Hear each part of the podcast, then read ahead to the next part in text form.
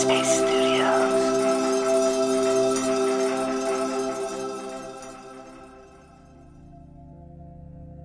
Hi, I'm Andy, and welcome to Radio Headspace.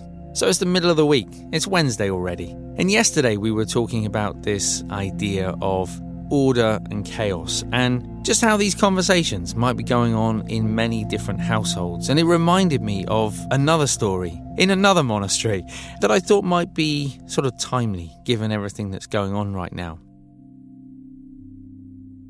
Now, I don't know about you, if you are on your own, then maybe this won't resonate quite so much. But if you're in a, a, house or an apartment with lots of other people, struggling to find space for yourself, then this may well feel very relevant today. In my earlier days as a monk, I was really passionate about meditation and I was always looking for a space, a physical space to go to where I could be on my own and practice. And I remember showing up at one monastery and saying to the teacher there, you know, I'd, I'd really like to go into solitary retreat, be on my own, just for a year or so. And he looked at me and, and he smiled and then he sort of chuckled a little bit and he said, Well, maybe do some group retreat first. And I said, no, no, I, I really much prefer to do solitary retreat. And he said, yeah, but actually we learn more when we start with group retreat. He says a little bit like having a rock tumbler or a washing machine. We put all the rough stones in there, and all the stones kind of bang against each other. And over time, we sort of lose the sharp edges, the rough edges, until eventually we take the rocks out and they're very smooth.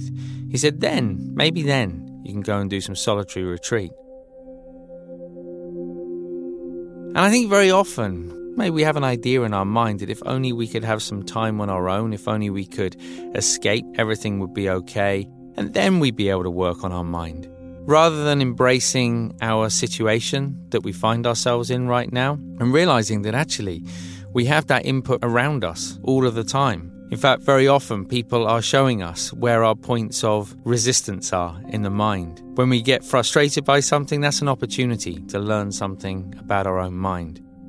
And it's funny, people often assume that in the monastery everyone's sort of just walking around and everyone's very peaceful and very calm. And Sure, maybe some of the time, but it's surprising. Those little things. Maybe you walk in the front door and, you know, someone's just thrown their shoes on the floor, or you go into the bathroom and someone's left a wet towel on the floor. All the stuff that goes on in our homes, in our everyday life. The same thing's happening there. Those are opportunities to, you know, not to excuse other people's behavior all the time. Of course, we should all try and live in a way that feels good for those around us. But at the same time, when we find ourselves in a situation that we can't change, where we are around others, that's an opportunity not only to learn more about ourselves, but to learn more about those around us, and hopefully to practice a great sense of kindness for them and for us. Whatever your day holds in store today, I hope you have a good one. Thanks for listening today, and I look forward to seeing you back here tomorrow.